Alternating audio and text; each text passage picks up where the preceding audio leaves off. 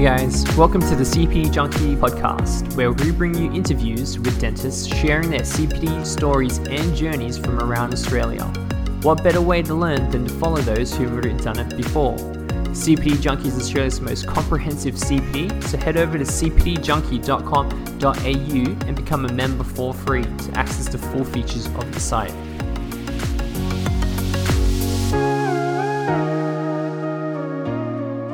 I'm your host, Lawrence Stone. We've got your co host, Jen Trung, and tonight we've joined by Dr. Helen Marchant. Helen has worked in special needs unit at the Royal Dental Hospital, Melbourne, for the past 17 years and in private practices dedicated to special needs dentistry since 2011.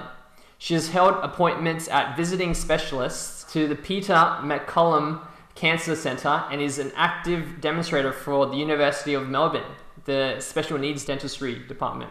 In 2020, she became a fellow of the International College of Dentists.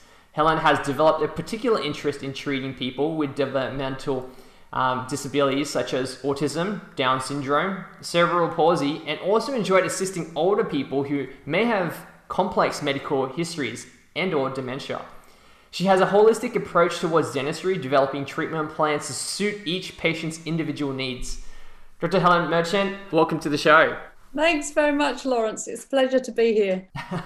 so, Melbourne is in their sixth lockdown, and many people are talking about lockdown fatigue. How are you going? How's that kind of impacted your work? Yes, it is very difficult. Um, but uh, a lot of my patients are really, well, A, they're very understanding. Um, and a lot of them are quite isolated anyway. We talk about, um, you know, uh, physical um, distancing and isolation, isolate, self isolation, etc. But um, you know, a lot of my patients, especially people with mental health issues, um, don't go out very much. And you know, in the early days of COVID, we were saying, you know, have you been to these exposure? Well, we still ask it now, exposure sites, and they no, we haven't we haven't been anywhere. And um, and actually during lockdown, because dentistry is a um, you know authorised um, service, um, they've been very excited to be able to come out um, during lockdown to go to the dentist. So I must say, um, you know, a lot of their conditions are obviously we've got to be careful because the ADA has told us, you know, we've got to use our judgment um, and only see people where their conditions might deteriorate. Um, but I think with a lot of people with disabilities and special needs, um, you know, they really uh, sometimes you can't examine them properly, and their parents are very worried, etc. So just to give them that little bit of normalcy, um, I have definitely scaled down and don't see quite as many as I usually do. But you know, I feel it's important to be there for them, and uh, and it's very nice when they say, "Oh, I'm so excited to come and see you," and um, you know, we're literally coming from home to the dentist and then back again, and I really know that that's what they're doing, and they really value, um, you know, coming to see us. So. We try our best, you know, to do all the. Um, obviously, we stick to the regulations, um, but you know, there's a little bit of, um, you know, uh, you know, little bit of um, leeway. I think we give ourselves, and I think that has really helped. Um, and uh, yes, it's it's lovely to support people as much as possible, really, in these times. Hmm. Has that been different this time around compared to the first lockdown um, last year, or? Um, well, yes, it's definitely more fatiguing now because, uh, you know, when we were in the three months, you know, this time last year, we didn't really know we were in it. Um, whereas now I get the feeling that we're just starting into quite a long period again. Uh, so, you know, that's that. I think that is hard for everyone. Um, so I think it's really important to reach out to as many people as you can and um, and try and talk and do these kind of things and and stay connected as much as much as you can. So I th- yeah I think it's I think everybody's doing it tough now.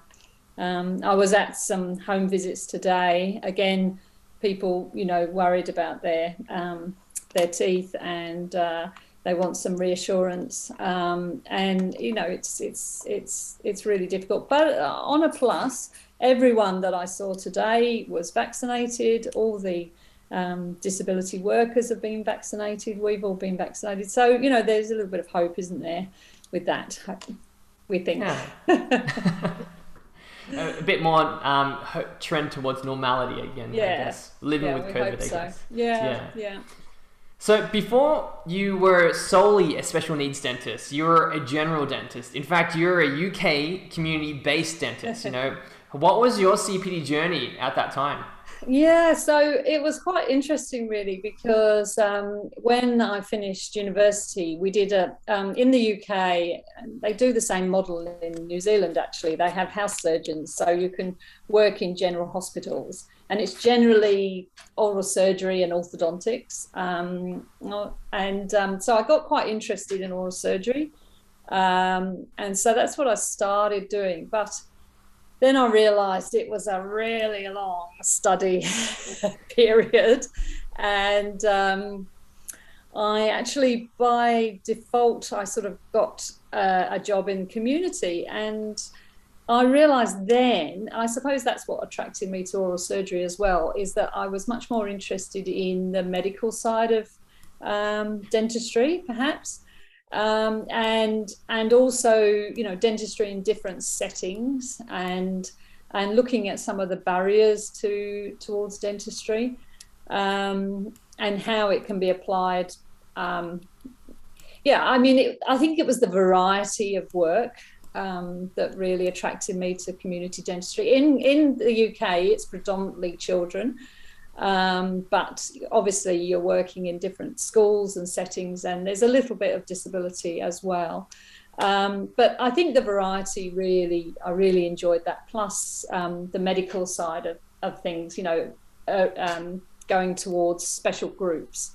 Um, and, but I always wanted to travel overseas and I always wanted to do voluntary work somewhere.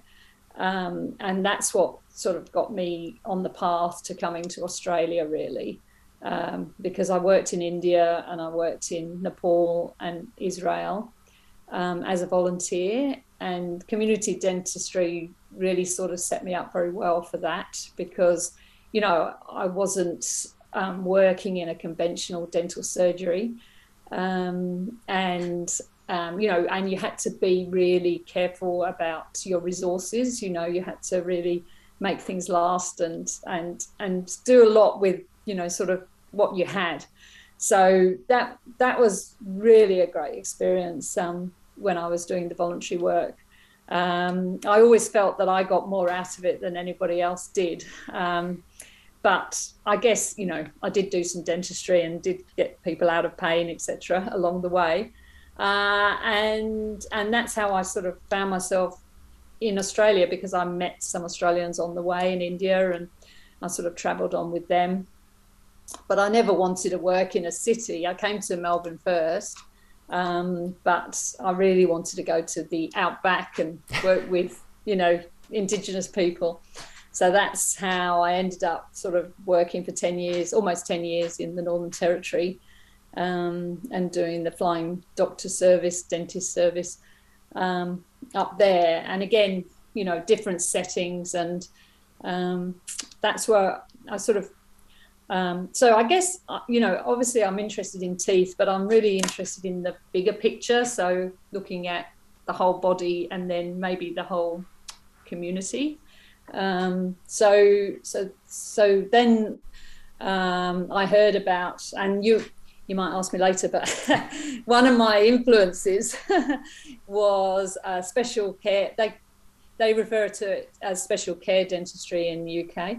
Um, special care specialist over there, one of my colleagues, um, she was in London and she told me about the fact that King's was um, starting a Master of um, Science course in community dental practice via distance learning. So um, this was a huge, you know, uh, CPD for me um, because computers were just starting to come in. This was early 90s, um, or certainly just starting to come into my world anyway. I know they were invented in the fifties or whatever it was, but uh, so so um, so uh, there I was, sort of in the very remote um, communities in um, in the Northern Territory. I never worked in Darwin. Uh, that was my recreation spot to go to. Um, so main main centres I worked in was um, Nhulunbuy, which is in Gove, which is right on the corner tip of um, Arnhem Land on the northwest tip, uh, northeast tip. Sorry, I should say, um, and Katherine. Um, and also a little stint in Tennant Creek. So um, I knew the territory quite well. Um, and that's where I did my distance learning with King's um, College London. Uh, and uh, and that was amazing because you know when you're studying and you're applying it in your everyday work it's amazing you know because i was writing about you know the challenges of the communities and um, um, what i could bring to the communities and what the barriers were uh, and then there was a summer school every year that I went back to London um, for a couple of weeks and met up with the other people who were in other parts of the world. Um, and, you know, obviously that was, you know, really amazing. Um, so they were always asking me about crocodiles and, you know, all that shrimp on the barbie. It was this, yeah, that's right. It was this big and the teeth were this big yeah, so um, so that was really amazing to be up there. Um, yeah. Hey guys, we're excited to count down to SydCon 22 for the next week leading up to SydCon. I've teamed up with ADA New South Wales to give away one free ticket to SydCon 22. To enter, all you have to do is post a photo on Instagram, tell us your favorite CPD course you've attended in the last two years, and tag ADA New South Wales branch and CPD Junkie and hashtag SydCon22, hashtag CPD Junkie, hashtag contest. The contest will run from the 8th of March 22 to 14th of March 22, and the winner will be chosen at random and will be notified on the 15th of March 22. Choose your experience with a major dental event of 2022. Find out more and book www.sydcon.com.au. So let me backtrack a little bit. So you you graduated thinking you're going to do something in oral surgery, but you end up at community um, clinic in the UK where you're dealing with a lot of kids. Correct. But at the same time, you've got a passion for traveling. You wanted to get out and be more than just about the teeth, but more than the person. You're more about the community and how it kind of all affects. So you're traveling overseas, and then you get there and then you're meeting lots of people on the way, and then you meet some Australians who draw your attention to Australia. And then you're here now in Australia, and then you move out to the outback in Northern Territory, and you're spending a 10 year period there with the Indigenous community, and you come across a course that a friend has mentioned to you over in the UK. Now, was she already doing this course, or was that something? No, um, this was she was she was doing the conventional course at Guy at um, not Guys at Kings. Um, what was she doing? She might have even been working there. Um, special care or special needs wasn't a specialty then. Mm. Um, so she was doing, she was sort of um, working in, I know what she was doing she was one of the pioneers in treatment of people with HIV AIDS in London um, because it was late 80s, um, you know, early 90s. And she was making an incredible, you know, impact in that field with the infection control, etc. And so she actually set up a clinic for predominantly for um, people with HIV/AIDS, and um, and so she was, you know, inspirational in that way.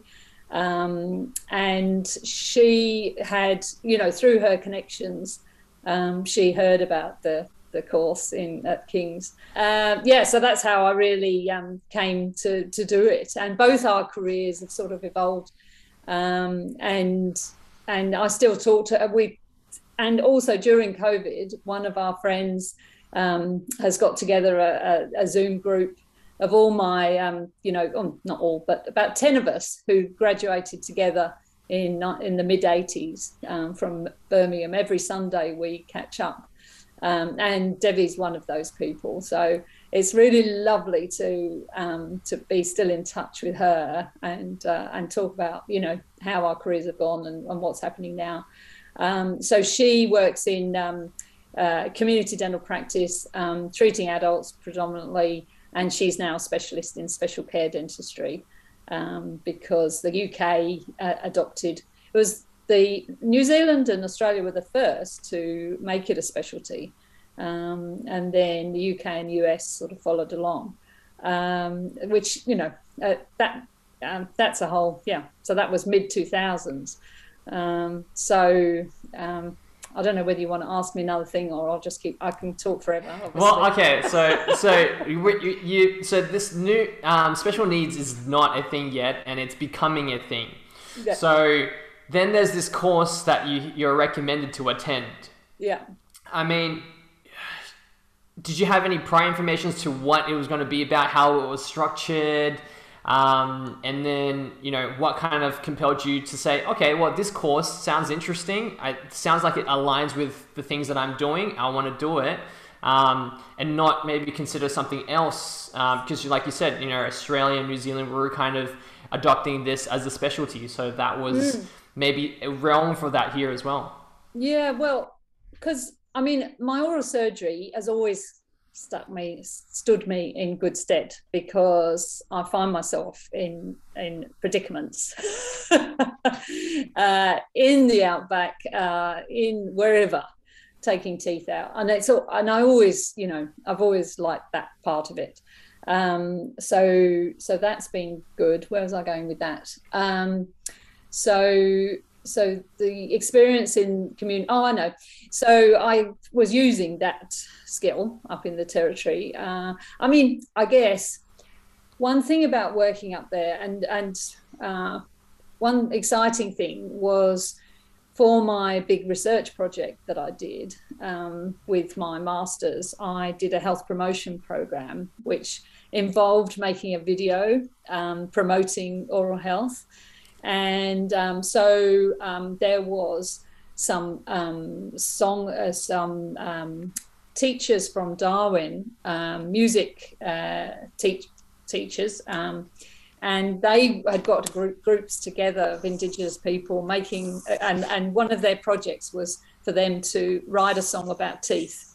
So for me, so it was a really living thing um, you know, the, the indigenous people were doing these music workshops um, in, you know, with these, um, these uh, teachers doesn't sound the right word, um, but the, the, the specialists, you know, special music um, inspirations really, uh, coming from Darwin and getting the band together. And funnily enough, I needed a song about teeth to go on my video. Um, and so they they they produced this song all in their Yolngu language, um, and um, so I did this health promotion project, um, which was you know incredible. Um, and to go back to your original question, uh, the course that I did in King, community dental practice. So that was really the emphasis of the course. It was about the community. So, um, a couple of things that I really learnt about um, oral health in these, um, or health in general. Um, the most important thing in, in Indigenous communities is um, people's diet and also environmental health. So, and these two things really impact oral health. Um, you know, the, the diet, obviously, but also the environment. You know, where do you keep your toothbrush? You know, have you got a clean place to put your toothbrush and to keep your oral hygiene products, etc.? Often people don't. So that's a big barrier. Um, so it was really sort of um, looking at those community aspects that you just don't learn in, in your undergraduate dental degree. Um, the other thing that was really amazing about the course in Kings then was that when we went on our summer school, we had to spend some time in a nursing home, an aged care home. and we had to critique, you know, what we thought was good and what we thought was bad about the, or not so good, about the actual nursing home itself. You know, what was the care like? What was the, um, you know, uh, what was your general impression of the place? Um, you know, so it, and, and then you sort of homed into the oral health care, but you know, the oral health is just a small part of everything else. So, so that was that was really that really had a big impact on me, I suppose, as well. Um, and and and that's where sparked my interest in geriatric dentistry or gerodontology, um, which I do a little bit of um, now. I really enjoy, and this is something that actually I do talk to I, I have given some lectures about to undergrads because I think this is an area of dentistry that every general dentist is going to, um, you know, face. We're all living longer and keeping our teeth longer. So, you know, and yeah, so gerodontology is is a very relevant um, sort of field of special, a part of special needs dentistry, but also it will be something that general dentists will need to, you know, to look into more. I think. Um, right. So yeah. you're saying that the community dental aspect of it that they were talking about was really kind of what empowered you to kind of take this course amongst other courses that were out there. Yeah, for sure. I don't think I looked at any other courses. My friend Debbie just said, "Do this," and I did it. so, so you've done you so you do this masters, right? Yeah. And then you ultimately, at some point, return to Melbourne and specialize. Tell us about. Yeah. So, so what happened was, much as I like taking teeth out, I realised that up in, unfortunately, uh, that was probably the main thing I was doing up in the territory. Um, and, you know, I was trying to do the health promotion preventive aspect. Um, and that was working to a point, um, but still a long way to go because the services are still quite, well, were quite sporadic. I mean, I wasn't, you know, I couldn't be in all the communities at once. And and one golden rule of health promotion is you can't promote health and promote promote prevention without providing the core services as well. You know, you you can't just, you know, people still have toothaches, they still have um, you know, other things they need tending to. So, um, uh, so the dentistry side of things, um, I was thinking, mm, yeah, it's great taking teeth out, um, but I actually, I suppose, I was getting more and more um, swayed towards with the community aspect. Aspect, of course, you get into policy and um, you know dental public health policy how do you change things from you know why am i standing there taking teeth out all day? I don't want to be doing that. Um, and that's not good for the community. As a dentist i can't change that. You know i've got a queue a mile long outside people with toothache and you just take teeth out out. With the health promotion project that's what you're trying to change.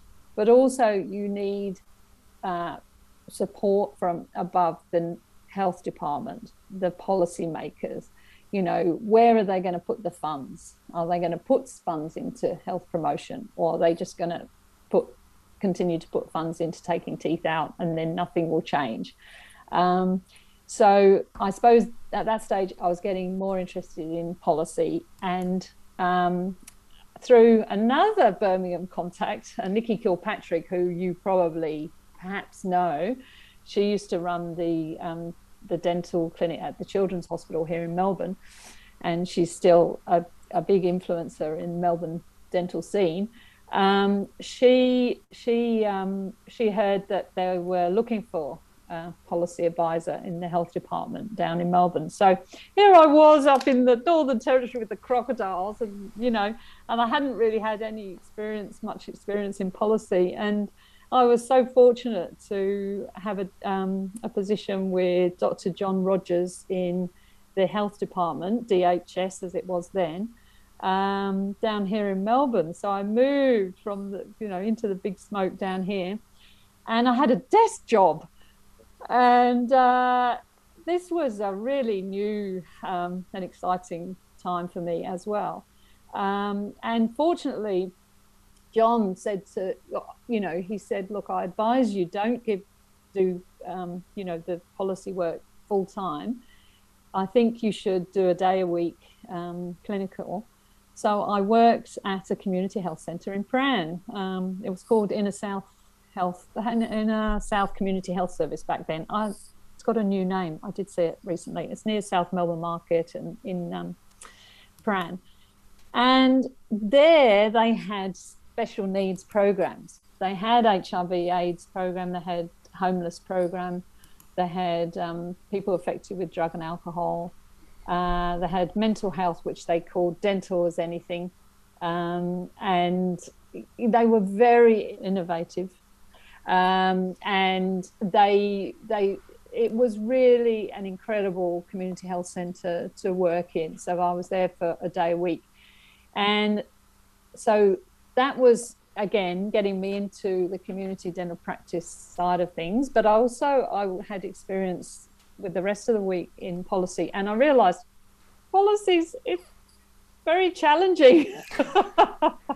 And uh, and um, i enjoyed it and really got to understand how things you know work and how everything you know and the funding and trying to get funding for dental you know, in this big pool of money, which is the bucket, uh, the you know, the um, bucket, the um, the budget, you know, the health budget. Um, you know, we're a little small fry in oral health, and sort of John Rogers, uh, you know, just did an amazing job, constantly trying to get more funding for oral health, um, and so that was an incredible experience as well. But I guess my heart lies in the clinical work, really um, and I really enjoyed that time. Um, and uh, so, ask me then about the, my next CPD. which is which is where you'd come to specializing. No, no, actually, because no? I've just thought of another one. I did a business management diploma. Well, I started it up in the territory and I finished it in Melbourne, and it was through University of Adelaide and uh, that was and it was really for mean it was called public sector management. That's what it was. So that was not dental. Um, and that was really fascinating because we had um, people from the public sector from all different departments police firemen fire uh, service um, you know other parts of health. It was very competitive to get into it. Um, and because it was you know it was going people wanting to go higher up in policy and you know in their various departments. And um, so i finished it off in melbourne and i uh, as my project with that i i used i had to do a review of a service. And so the health department um, wanted to review the um, Kew Residential Services, which is a big, was a big facility for people with disabilities. This is where disability comes in. Um, so in Kew in Melbourne, big facility, and it was going to be, it was reviewed with a view of closing it in the late 90s. Um, so I just sort of, um, and they had a dental clinic there. And so I found myself reviewing this service, and honestly, that was a huge learning curve, you know, to actually be there with my clipboard and pen and paper going and interviewing people and you know looking at the sort of services that they needed and they were providing in the dental clinic. Um, and writing all that up. And that's where my real interest in disability and developmental disabilities um, you know sort of started. And at the same time um, special needs dentistry was becoming a specialty. Um, and so I left the health department and went to work at the dental hospital in, in the special needs unit with a view to um, specializing. So that's how I came to, uh, yeah, be um, specialized in 2005. wow. And then you put yourself, you threw yourself back into the books to go and study to specialize in and finally specialize. Yes, correct. Was was it um, what you expected it to be? Well, there was no course then, so I they call it um, yeah. So I was sort of grandfathered into the specialty, um, but that doesn't mean it was not. It what certainly wasn't easy because we had to pass the fellowship exams um, at the Royal College in Sydney.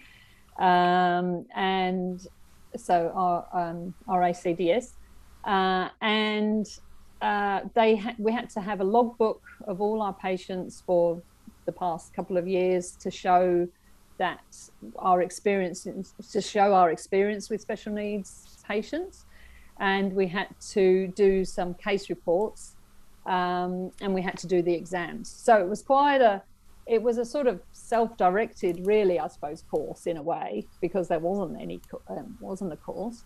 Um, and so that's where I, at the dental hospital, I got the um, the patients to for my case reports and my logbook and and managed to, excuse me, um, jump that bar um, regarding experience. Um, and then I went to Sydney um, to do the exams, and I was three months months pregnant with my son at that stage.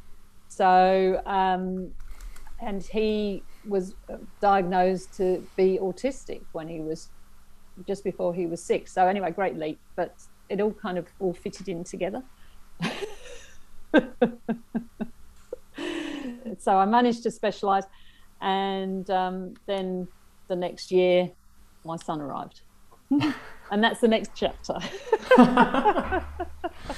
so I think Jen's got a question for you. Yeah. Well, so you know that I'm an undergrad. I haven't graduated officially yet. So we're not really we're taught uh, special needs, but not as much emphasis goes to it like uh, you know, crowns, bridges, the endo. What are the highlights that you cherish and some of the challenges you face in special needs? Um, well, obviously, you know, I didn't really know much about disability. Um, going into that residential home and doing a review, you know, that was daunting. That was really challenging. Um, and, you know, some of the assumptions I had, um, you know, it, I think that yeah, the challenging thing was just putting your foot into a whole new world, uh, and um, but that was the beautiful thing as well, and that's the thing that I think the families, um, you know, are, are the main, um, you know, the highlight of special needs dentistry, and especially with people with, with um, developmental disabilities. Um, you know, so this is disabilities that people are born with, um, and and it takes a you know a huge adjust, adjustment, um, you know, for families,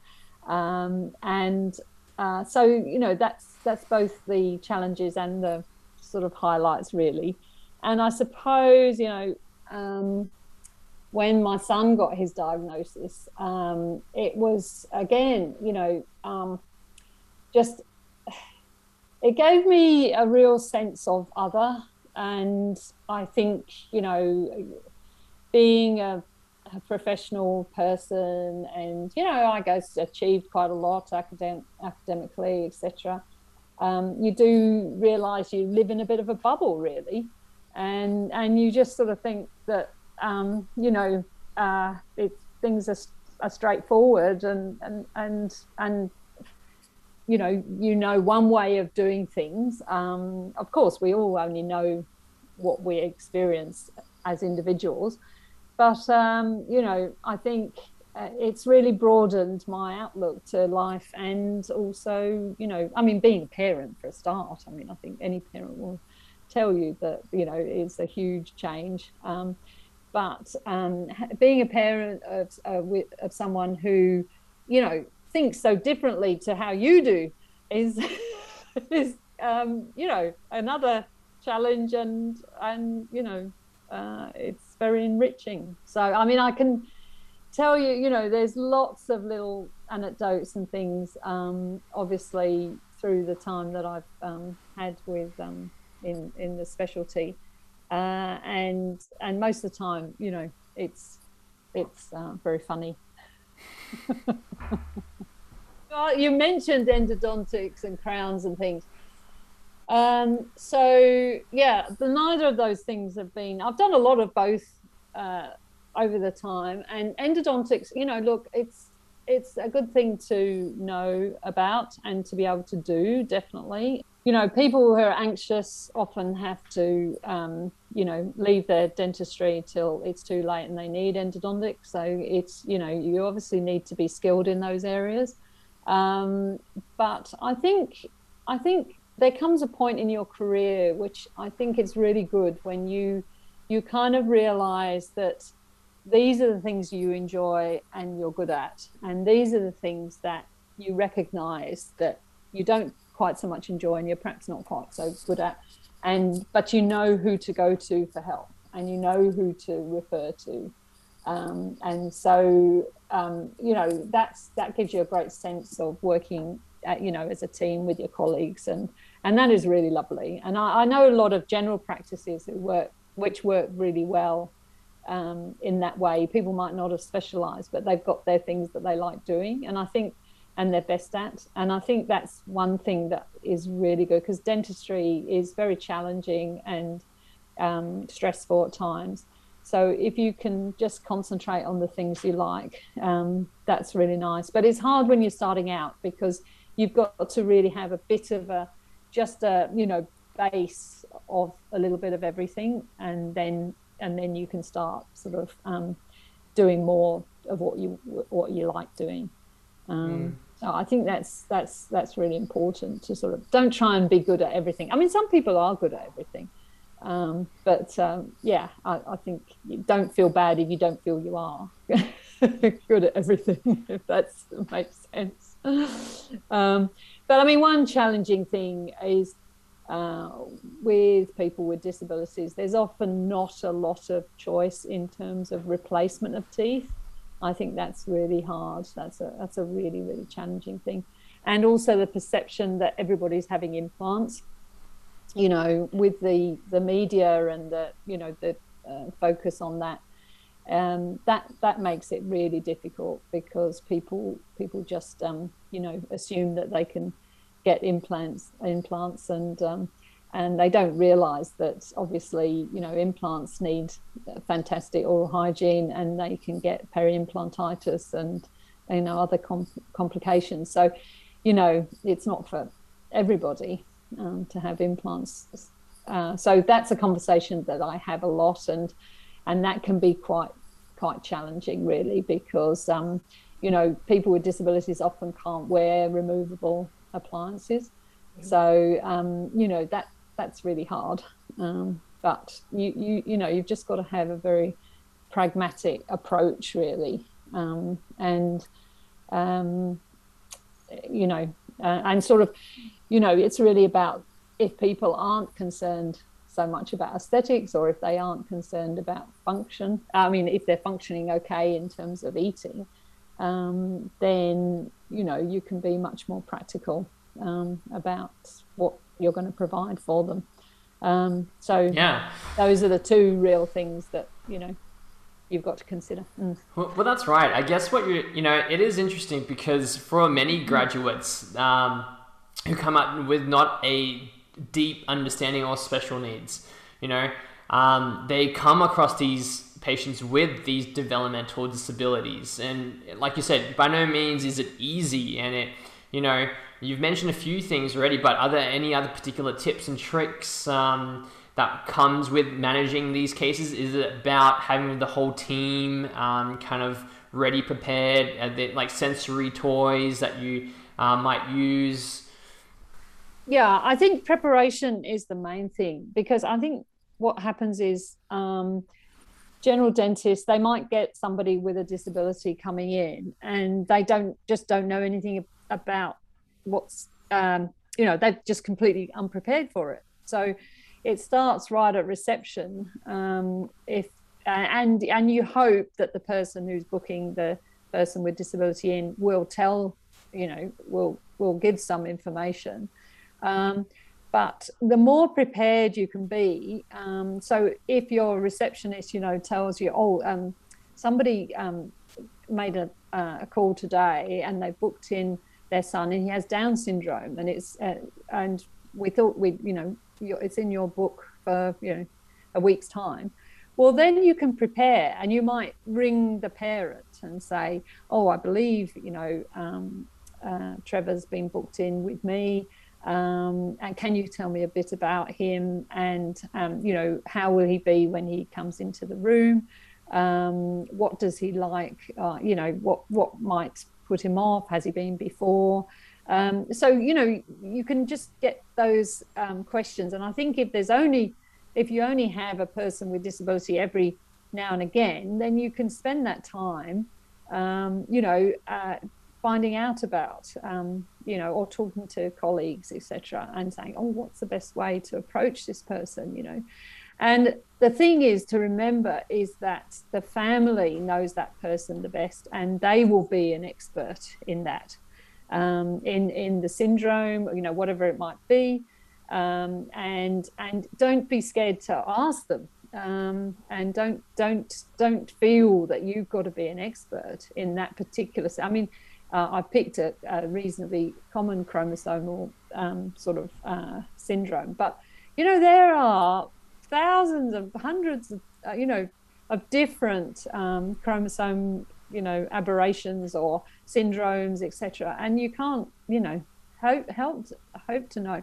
And that's where the internet and having your, you know, you can just Google stuff. You can look at, you know, there are some very good sites these days. I mean, when we first started with the internet, you know, yeah, you still have to be careful wh- which sites you go on. But as you know, there's some, you know, you can get some amazing information at your fingertips, and so you can look things up very quickly. Um, and parents really appreciate, you know, they they they don't expect you to be, you know, an expert in it. Um, but they do expect you to have an inquiring mind and to ask questions and to be interested and to listen to them um, and so it really is about engaging the team, you know, saying, oh, look, I don't know much about this um, syndrome. You know, can you tell me about it? And how does it affect Trevor, you know, your son? Um, and, and, and, you know, that way they, the, the parents or the carers, you know, they feel that you're trying, you know, you're trying your hardest to understand and to engage. Um, so I think that's that's the real so having that um, interest um, it, it it really makes a huge difference um, so in my registration forms every patient i have has special needs obviously um, and so we have the registration form and, and people can put you know there, there's questions about it's on my website and you know questions about what might um, frighten them or what might motivate them or what might calm people down um, you know, so you can just get some pointers. And after you've been doing it for a while, you know, you can see some common themes. Um, and, and that's the part that I really enjoy is seeing a new patient who I don't know anything about uh, other than what they've written there. And, um, and, and you just sort of embrace the situation.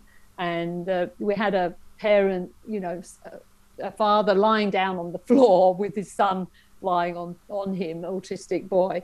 Um, and you know, you just go with it. Um, you have another one who's climbing up on the cupboards, and you're just like, oh my gosh, you know, don't fall off. Um, you know that you you give them time, I suppose, um, and you and you work with the people that they're coming with. So, um, you know, it's about slowing down uh, and uh, trying to not have that sort of fix it mentality because we're practical people, you know, we're fixing teeth, we're doing stuff to teeth and we're getting every little bit off, uh, you know, calculus and we're, you know, perfectionists. Um, you've got to sort of step back from that and look at the person and then, you know, you aim for is he going to sit in the chair? Um, is he going to stand up? Uh, where is, is he going to sit next to his parent? um, you start with a toothbrush. That's something familiar, and then and then the parent says, "Oh no, he really hates having his teeth brushed." So you go, "Oh, that's not going to help much, then, is it?" you know, um, a face mirror. Does he like looking at himself himself in the mirror? Um, you know, that's so these kind of tools. Um, you sort of really strip it back to the basics, really. Mm. if you can get a visual examination and just building up trust and YouTube and a screen definitely helps too. Um, so, you know, yeah. it's it's all that. It's having fun, really. Yeah, no, I hear what you're saying. You know, so a lot of this is about slowing down the procedure, giving time for the everyone to kind of feel comfortable, work out where the comfort zones are, where are you know, and then trying different things. You, I mean, there's no way to know until you try it, unless they've told you in prior experience. No, I hear you. So on top of that, you know, to add an extra level of difficulty, you've you know patients sometimes come from non-speaking English backgrounds. You know, you've had the experience of working in an indigenous community, but in maybe more metropolitan communities, still there are people that might come in that don't have an English-speaking background. How do you kind of tackle that kind of issue? Well, I mean, I guess technically we try to get interpreters um, wherever we can if we need to. Um, and and again, you know, it's um, I mean, I suppose communication is we put a lot of emphasis on the verbal um, communication, and obviously we've got to make sure people understand in terms of consent, etc. Um, but um, a lot of communication is through body language and tone of voice, etc. So um, it it's really I, I don't find it um, too much of a problem if you're using an interpreter as well. You've got to be careful using family members as an interpreter. I mean, that's, you know, some bias. Across the board. Yeah, yeah, across the board, you've got to be uh, careful with that. Um, but there are some very good uh, phone interpreters that you can use. Um, and I guess people with disabilities, I, people with developmental disabilities, I guess um, that a lot of people. I was thinking about this today because I saw that you had a question about that, and um, I don't see not in private practice. I don't see too many people with um, who have don't come from an English speaking background. Um, and I just wonder whether I guess immigration policies are pretty strict and people with disabilities who come from overseas i don't know i, I don't know what whether they you know have access to coming to australia you know as as much as other people do i mean i'm, I'm sure there's some kind of um, you know uh, you know difficulty with um, going to another emigrating to another country if you've got a person with a disability in your family so yeah. you know, you probably we probably don't come across that. So no, I hear what you yeah, I hear what you're saying. So yeah. they're they're probably um, a situation would probably be like they've already made contact with someone else prior to yourself first, and they've already started to build a slow network. And then that community might reach out to yourself, and then they'll have a representative that might be able to kind of communicate and understand. Absolutely. Yeah, yeah. absolutely. No, and and um, yeah i mean i i mean i guess i do have there are parents yeah i mean i think to navigate you know the disability sector with you know you you've got to have a pretty good handle on english really. Um you know it's it's it's really i can see that it's a kind of a a, bi- a, a bias in the community that we probably don't have those families who are from non-english speakers speaking backgrounds with with disabilities. So, uh, interesting point. It's very interesting. yeah, because I, I would imagine like if borders were open back up again and you were um, volunteering overseas again and you came across someone that had this kind of difficulty yeah. and obviously yeah. you have a knowledge for it, but you've got mm. a patient that can't, doesn't quite understand what they're going through. I mean, I can only imagine the difficulty um, mm. that might. But that's why we posed the question you know oh, um, it's a great question definitely yeah. and and it makes me realize how much we um you know we don't um use the verbal um you know you might simplify the language a lot anyway um and and a lot of our patients my patients are non-verbal So you know, English as such is is probably not so important a lot of the time. Mm. Um, you know, it's in the day to day looking at teeth. Um, obviously, you've got to when people are going to general anaesthetics, this can be an issue. There's a lot of paperwork. There's a lot of things to digest. Um, but again, you know, there are professional interpreters uh, that you can help. And, mm. you know, as you say, people have often got their own networks and they've been navigating this for, you know, however old their child is. Um, and so they're, they're, you know, it's, it's sort of, um, there's a community and support network around it that's being built up. Yeah, yeah, there often is. There often is. Yeah, mm. absolutely. Mm. Well, Dr. Helen Machant, thank you for coming on the show. You know, we've surprised the time has definitely flew by. Um, we had so many more questions we wanted to ask you, um, but let the people know how they can reach out to you or find um, you, and you know what's or what's kind of going on in your life at the moment. Uh, well, um, okay. Well, I'm how to find me. Um, I mean, I do have a website, Western Special Needs Dentistry. Uh, and uh, so, you know, I'd love to hear from people. If anybody um, wants to come and spend a day in my practice and, and learn something about special needs, I suppose I should correct you on one thing with the introduction because I don't actively teach on the university course um, anymore, but I used to. Um, and I do know that the um, the course, the specialist course with University of Melbourne, they have an ex- uh, amazing experience going to lots of different institutions, um, you know, the Alfred Hospital, Monash Health, um, and, uh, you know, they really do get a good experience with, um, uh, you know, the, the communities of special needs people in Melbourne. If you like this episode, drop a comment below on your favorite part or leave a review.